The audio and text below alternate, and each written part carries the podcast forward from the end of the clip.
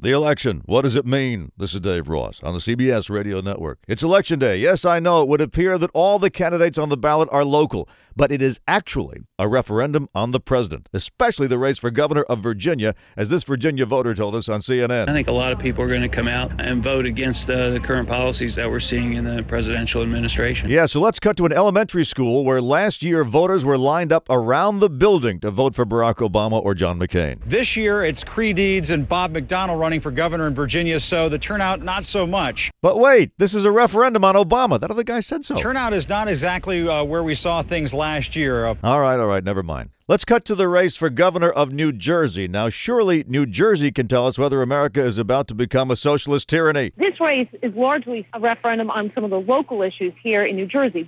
that seems very selfish of you, New Jersey. All right, then. New York's 23rd congressional district, where polls show Republican Doug Hoffman will win with the support of Sarah Palin and Glenn Beck. Getting stronger. He's getting every stronger. Second. There it is. Every second. I second. have good mentors here. We'll I'm show the about li- you, Glenn. I'm going to keep uh, in touch with people like you, so I, I don't get uh, infected with that disease. So there it is. Doug Hoffman, with talk radio's help, will protect New York's 23rd district from socialism.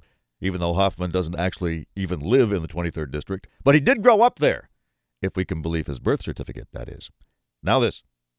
This is Dave Ross on the web at daveross.com.